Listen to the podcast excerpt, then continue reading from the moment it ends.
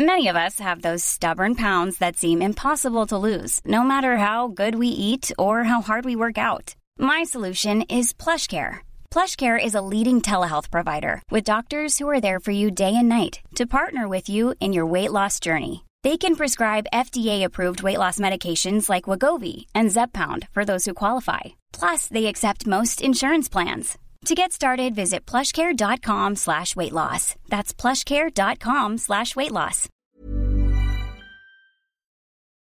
Natatakot po ako, Mama. Ililigtas kita. Bukas na bukas babalik tayo sa bahay ampunan. Lourdes.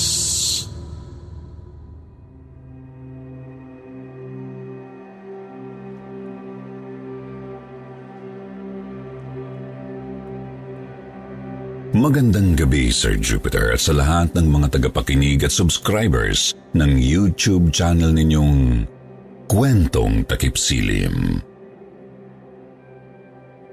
Ako po si Marisa, 55 years old. Ang aking kwento ay tungkol sa aking mga karanasan noong ako ay bata pa. Hindi po sekreto sa akin na ako ay isang ampon. Pitong taong gulang ako noong ako ay inampon ng isang guro. Itago na lang po natin siya sa pangalang Celia. Ang sabi sa akin ng mga madre na nag-aalaga sa amin noon, timang taon pa lamang daw ako noon nang dalhin ako ng mga kamag-anak ng aking ama sa bahay ampunan. Doon po sa ampunan, ay may nangyayari na sa akin na kakaiba.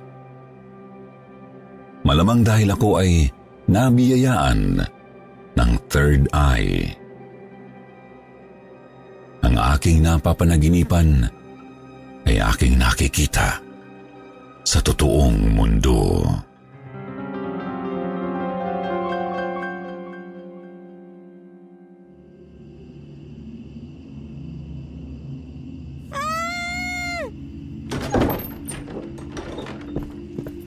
Marisa, gising. Binabangungot ka na naman. Sister Magnolia, hindi po ako binabangungot. Anong ibig mong sabihin, Marisa? Gising po ako. Hindi pa ako natutulog nung nakita ko yung babae. Sinong babae? Yung babae mahaba ang buhok, pulang tagiliran. Umiiyak siya habang nakatingin sa akin. Wala namang babae dito sa silid ninyong mga bata. Nakita ko po siya, sister. Maniwala po kayo sa akin. Marisa, bangungot lang ang lahat. Hindi ka ba nagdasal bago ka matulog? Nagdasal po, pero magdasal man ako o hindi, alam kong nandyan siya palagi. Nakatingin sa akin. Ano? Nandyan lang yung babae. Ayaw niyang umalis sa paningin ko, sister. Wala naman akong nakikitang babae dito. Halika, bumangon ka dyan at magro-rosaryo tayo sa chapel. Bilisan mo, bangon.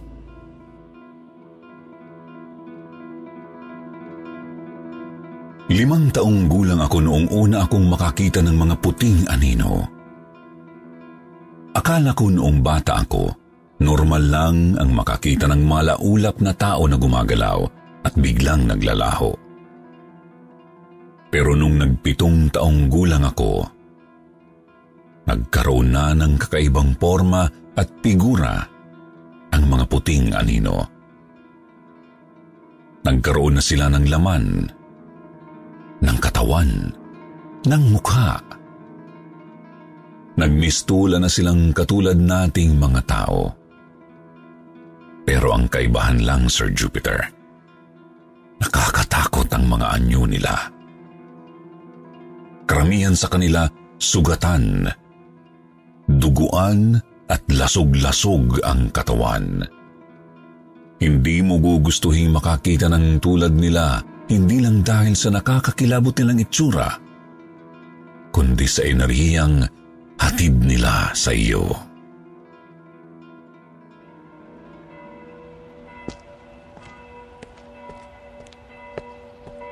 Marisa, ito si Mrs. Fuentes. Siya na ang tatayong magulang mo magmula ngayon. Mama Celia nang itawag mo sa akin, anak. Anak? Anak niyo po ba ako? Magmula ngayon, oo. Dahil si Mrs. Celia Fuentes na ang lehitimong adoptive parent mo. I am adopting you, Marisa. Adopting? Pero... Oh, bakit ka napapikit? Anong... Nahihilo po ako. Hindi ka ba nag-almusal? Anong nangyayari sa'yo, anak? Sister, yung babae. Anong babae? Sister, yung babaeng may pula sa tagiliran. Nagagalit siya kay Mrs. Fuentes. Bakit siya magagalit sa akin? Sinong babae ba yung tinutukoy mo, Marisa? Ayan po siya nakatayo sa likuran niyo. Jesus Mariosep, Marisa! Wala namang babae sa likuran ni Mrs. Fuentes. Halika nga ditong bata ka. Okay lang po yan, sister. Baka na-stress lang si Marisa sa mga pangyayari. Ako na pong bahala sa kanya. Pasensya ka na kay Marisa. Madalas mag-hallucinate ang batang yan eh. Marisa, halika na. Sumama ka na sa akin. Ipapakilala kita sa asawa ko. Ang magiging papa mo na magmula ngayon, si Papa Robin. Ayun siya oh, nagiintay siya sa atin sa owner. Marisa, magpapakabait ka sa bahay na titirhan mo ha? At huwag mong kakalimutan ang mga itinuro ko sa'yo. Palagi kang magdarasal sa Panginoong Jesus. Mamimiss ka namin dito sa ampunan, anak. Mabait ang nag-ampon sa akin na si Mama Celia. Dinala nila ako sa isang lumang bahay na dating ginawang tirahan ng mga hapon. Doon sila nakatira ni Papa Robin, kaya doon na rin ako tumira. Ang sabi-sabi ng mga tao doon sa lugar na yun, marami raw pinatay sa bahay na aming tinitirhan.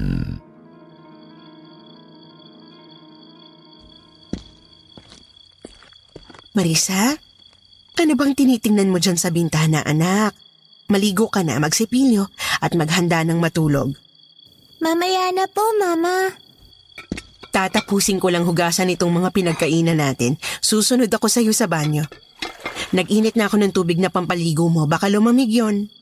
Malamig ba, Mama? Oo, kaya nga pinag-init kita ng... Pero mainit ang katawan niya. Parang nasunog. Ha? Ano bang sinasabi mo? Ayun, Mama, oh. Yung lalaki sa labas ng bakuran natin. Sinong lalaki ba yung tinitingnan mo dyan? Patingin nga. Ayun, Mama, oh. Yung lalaki may dalang bayong. Wala namang tao, anak ha. Oh, pero nandyan yung lalaki kanina lang.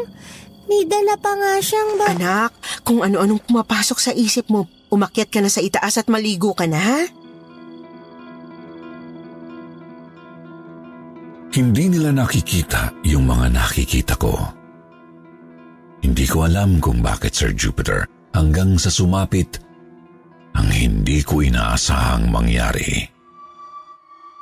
Gabing-gabi na noon, na naginip ako na nakatayo sa harapan ng pintuan ng luma naming bahay. Nang magpakita muli sa akin ang lalaking may dalang bayong na nakita ko sa labas ng bakuran. Hinabol niya ako na parabang gusto niya akong kainin ng buhay. Sumisigaw siya na papatayin niya raw ako kapag nahuli niya ako.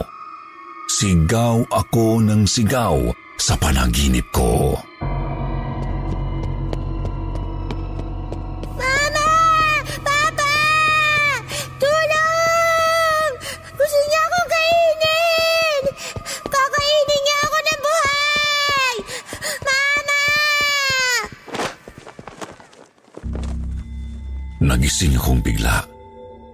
Hindi ako makahinga.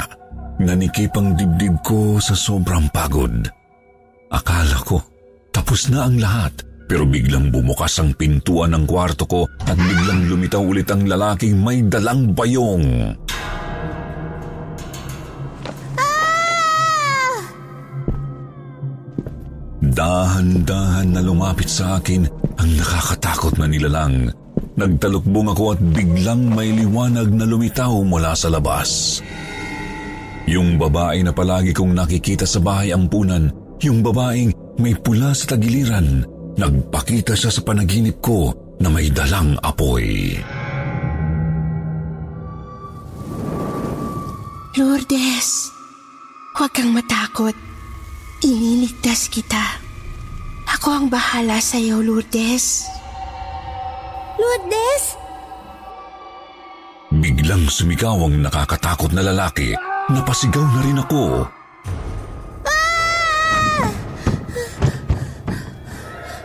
Marisa! Gising! Binabangungot ka na naman! Mama? Mama Celia? Ano na naman ang napanaginipan mo, Marisa? Yung nakakatakot na lalaki na may dalang bayong. Gusto niya akong kainin. Ano? Yung babaeng mahaba ang buhok, yung babaeng pulang tagiliran. Tinawag niya akong Lourdes at ililigtas niya ako. Ito ba yung babaeng nagpapakita sa'yo sa bahay ampunan? Opo, Mama Celia. Nagpakita siya sa panaginip ko. Tinawag niya akong Lourdes. Lourdes? Sino si Lourdes? Hindi ko po alam, pero tinawag niya ako sa pangalang Lourdes. Magpahinga ka na, Marisa. Natatakot po ako, Mama. Shh! Huwag kang matakot. Nandito ako, anak. Gusto mo bang matulog sa kwarto namin ng papa mo? Opo, Mama. Yun na ang simula ng halos gabi-gabing pagpapakita ng babaeng may pula sa tagiliran sa panaginip ko. Nakasanayan ko na yun hanggang sa magdalaga ako. 17 years old ako, Sir Jupiter, nang maisipan ni Mama Celia at Papa Robin ko na mag-swimming kami sa Bicol. Malayo ang biyahe mula sa bahay namin kaya maaga kaming umalis. Nasiraan ang sinasakyan naming owner nang makarating kami sa maggubat na parte ng Quezon. Umalis si Papa Robin noon para maghanap ng pinakamalapit na mekaniko. Naiwan kami ni Mama Celia sa owner.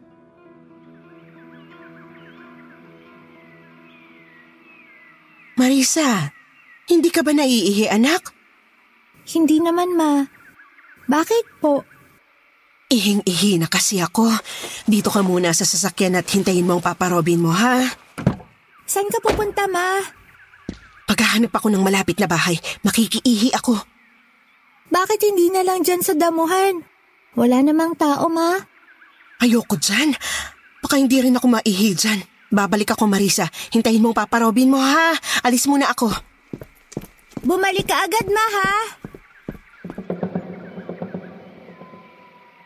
Iniwanan ako ni Mama na mag-isang nakasakay sa tumirik naming owner jeep. Lumipas ang kalahating oras. Napansin kong dumilim bigla ang langit. May makapal na abuhing ulap na tumakip sa araw. Maya-maya ay nagsimula ng umambon at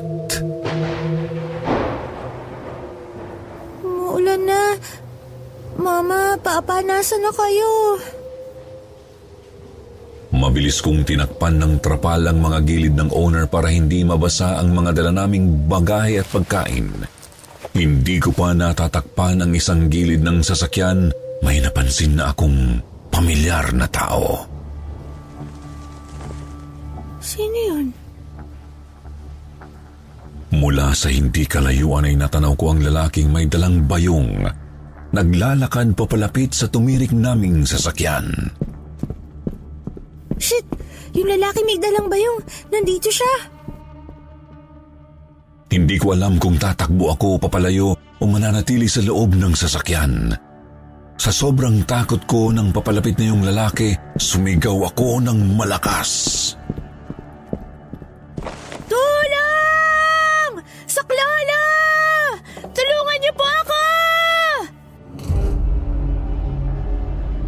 Ngunit isinuot ng lalaki ang ulo niya sa puwang ng owner at inambaan ako ng patalim sa mukha. How would you like to look five years younger? In a clinical study, people that had volume added with Juvederm Voluma XC in the cheeks perceived themselves as looking five years younger at six months after treatment. Look younger, feel like you. Add volume for lift and contour in the cheeks with Juvederm Voluma XC. Reverse signs of aging by adding volume to smooth laugh lines with Juvederm Volure XC. For important safety information and to find a licensed specialist, visit juvederm.com. That's J U V E D E R M.com. Not for people with severe allergic reactions, allergies to lidocaine, or the proteins used in Juvederm. Common side effects include injection site redness, swelling, pain, tenderness, firmness, lumps, bumps, bruising, discoloration, or itching. There's a risk of unintentional injection into a blood vessel, which can cause vision abnormalities, blindness, stroke, temporary scabs, or scarring. Talk to a licensed specialist to find out if it's right for you. Hiring for your small business? If you're not looking for professionals on LinkedIn, you're looking in the wrong place. That's like looking for your car keys in a fish tank. LinkedIn helps you hire professionals you can't find anywhere else, even those who aren't actively searching for a new job but might be open to the perfect role. In a given month, over 70% of LinkedIn users don't even visit other leading job sites. So start looking in the right place. With LinkedIn, you can hire professionals like a professional. Post your free job on linkedin.com slash people today. Napatili ako, Sir Jupiter.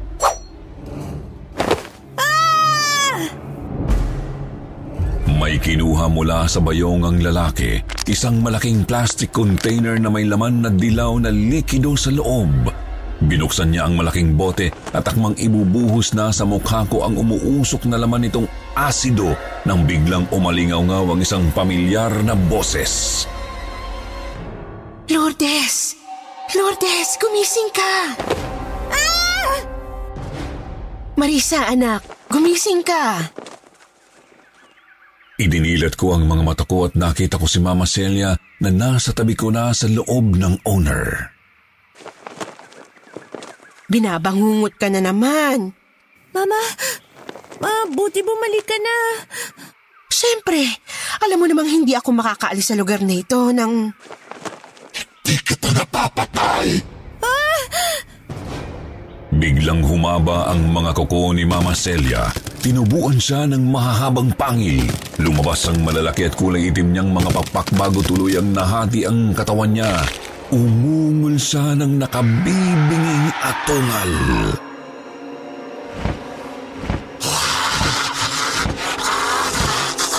Kakainin kita ng buhay, Marisa! Hindi!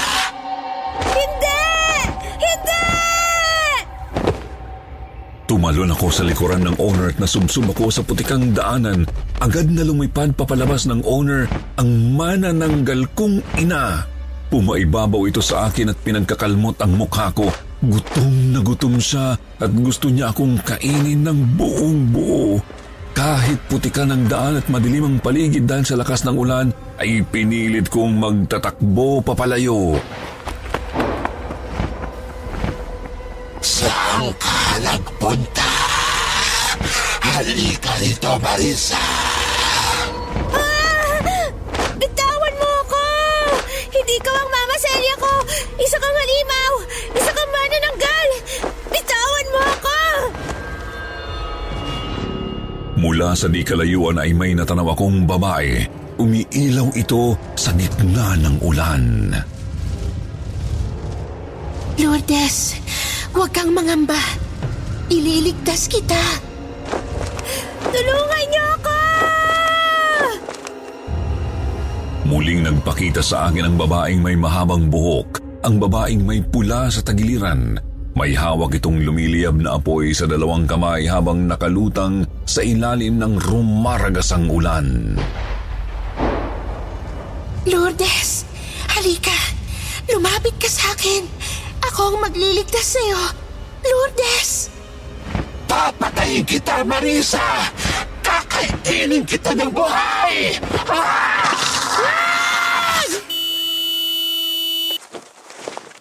Marisa, binabangungot ka na naman, anak. Oh, shit! Panaginip lang ang lahat. Kung hindi pa ako bumusina, hindi ka magigising. Ang haba ng tulog mo, Marisa. Nandito na tayo ng papa mo sa resort. Napagawa na ba ni Papa yung makina nitong owner?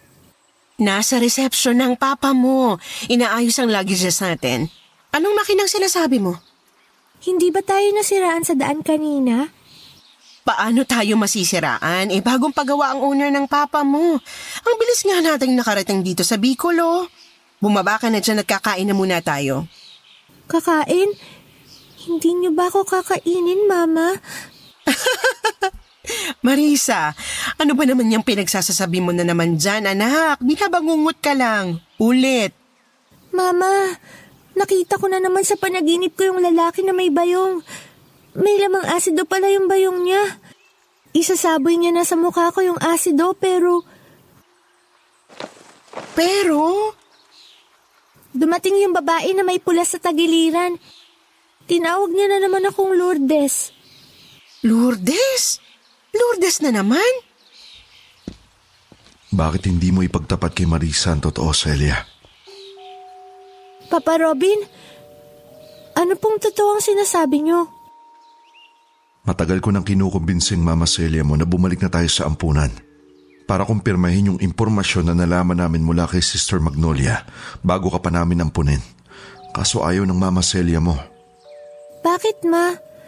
Ano ang ayaw niyong malaman ko? Robin, sigurado ka bang makakatulong kay Marisa na malaman ang lahat? Eventually, pagtanda ni Marisa, I'm sure aalamin niya pa rin ang pinagmulan niya. Saan po ba ako nagmula, Papa? Para matigil na yung bangungot mo, anak. Bukas na bukas babalik tayo sa bahay ampunan. Robin! Hindi ko na-enjoy ang swimming namin sa Bicol, Sir Jupiter. Dahil buong araw kong pinag-isipan yung sinabi ni Papa Robin. Si Papa Robin na minsan lang magsalita, pero malaman. Nang sumunod na araw, agad kaming tumungo sa bahay ampunan kung saan ako nakita ng mga adoptive parents ko. Muli naming hinarap si Sister Magnolia. Sister, nasabi niyo dati kung may katanungan kami tungkol sa pinagmulan ni Marisa, huwag kaming mahiyang magtanong sa inyo. Tama, Robin. Naparito ba kayo para... Naparito ho kami para malaman kung sino ho talaga ang mga magulang ni Marisa. Malaki kasi ang kutob ko na malaki ang kinalaman ng mga magulang niya sa mga bangungot na gustong pumatay sa kanya simula pagkabata. Sister Magnolia? Sino po ba ang tunay kong mga magulang? Ibinigay ni Sister Magnolia ang address ng bahay ng aking tunay na ama. Isang lalaki na nagngangalang Truman. Pinuntahan namin siya isang hapon na maulan.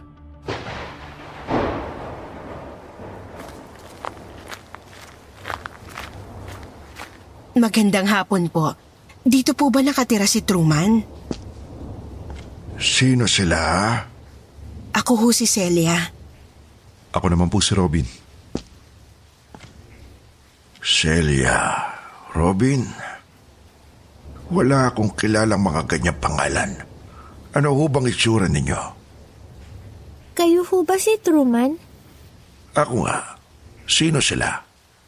Ako po si Marisa, Marisa? ang anak ninyo. Anak? Kayo ho ba ang tatay ko?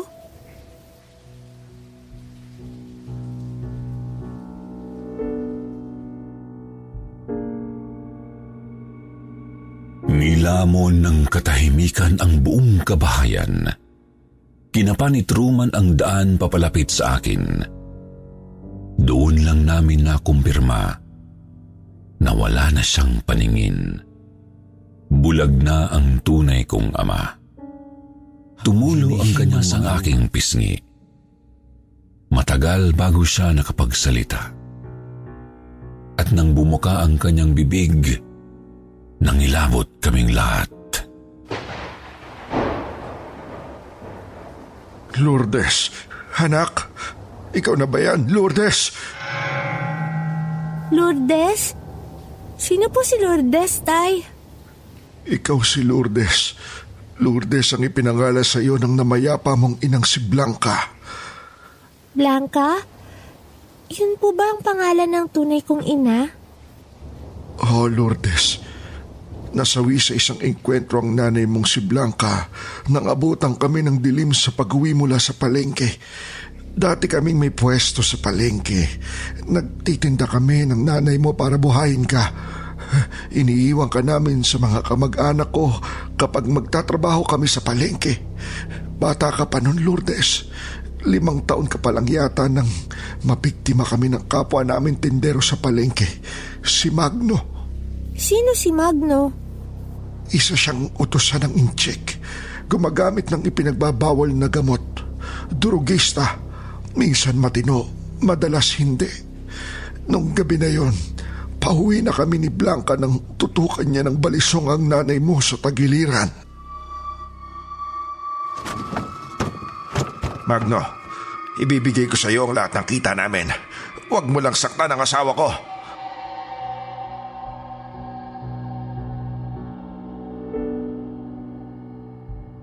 Napaupo ang tatay Truman ko nang maalala niya ang nakaraan.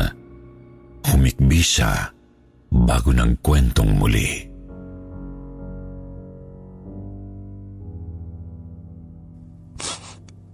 Ngunit malakas ang tama ni Magdo nung gabi na yon.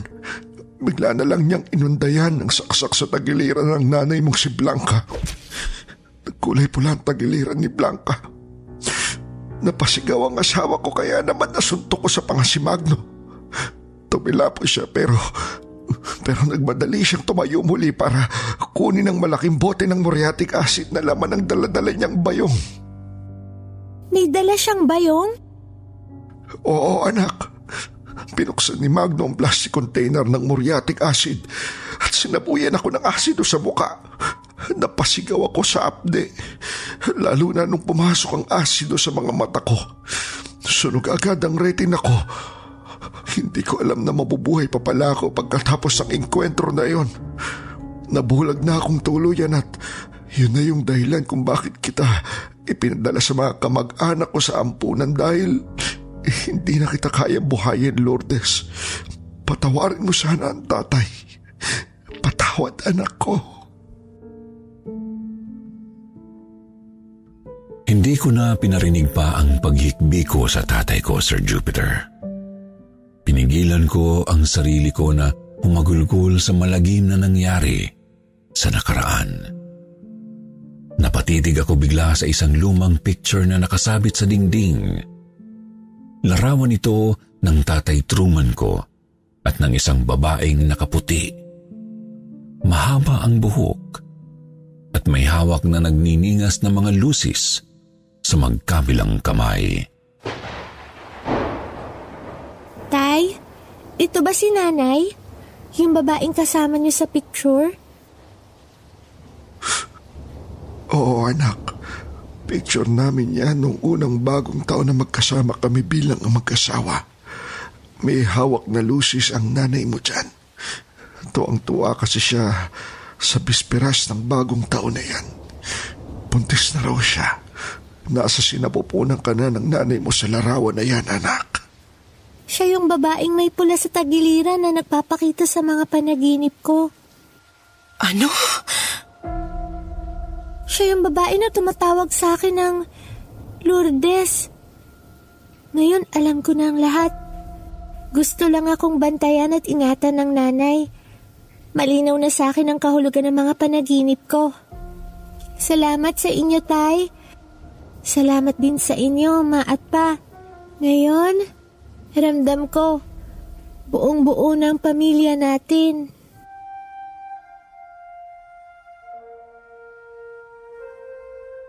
Magmula noon, hindi na ako binangungot pang muli, Sir Jupiter. Salamat sa aking adoptive parents sa ginawa nilang pagpapalaki sa akin. Salamat din at pumayag silang tumira si Tatay Truman ko na kasama namin sa iisang bahay. Nagkaroon na ako ng peace of mind and heart magmula noon. Sa gabi-gabing pag-aalay ng dasal sa aking nanay Blanca, ay umaasa kami na nakamit na niya ang kapayapaan sa kabilang buhay. Sadyang mahiwaga ang buhay ng tao. Marami talagang bagay na nangyayari sa atin ang mahirap ipaliwanag. Pero nangyayari na lang basta para magbigay sa atin ng kasagutan sa mga tanong na akala natin wala nang eksplanasyon.